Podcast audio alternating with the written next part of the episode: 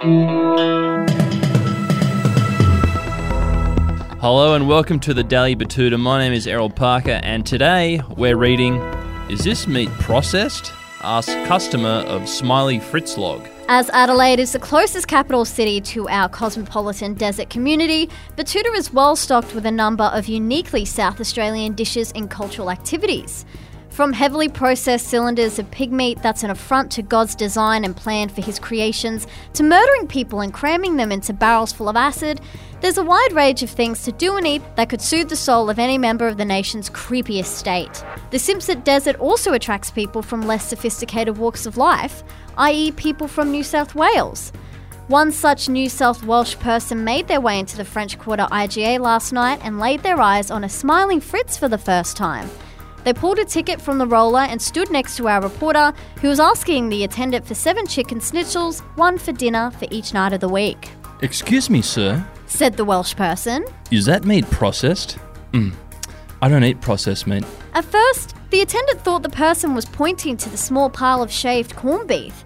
That would have been a line ball, he says, because he's not really sure what corned beef is. He just knows the Advocate's editor, Clancy Overall, eats over a kilogram of it each week. What? That smiling Fritz? He said.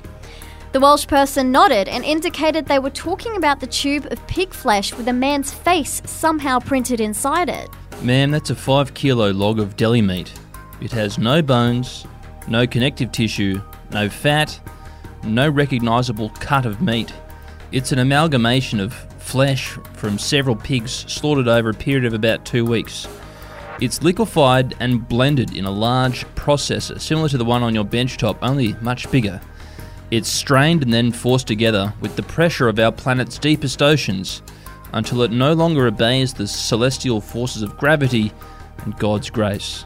The pressure binds it together into an unholy pink sock of assorted pig parts. Ma'am, there's even skin and organ tissue in this meat here. You could be eating one pig's eyebrows and another pig's butthole in the same bite, ma'am. Jesus and his dad had no hand in making this. This meat exists in part due to man's arrogance and disrespect for the natural order of this terrible and inescapable planet. There are pieces of depleted uranium that are less processed than this meat log, ma'am. We also have regular Devon, which is slightly less processed and there's no face on it. Uh, it's that one over there. Anyway, that's what's making news for today. See you later. Catch you later.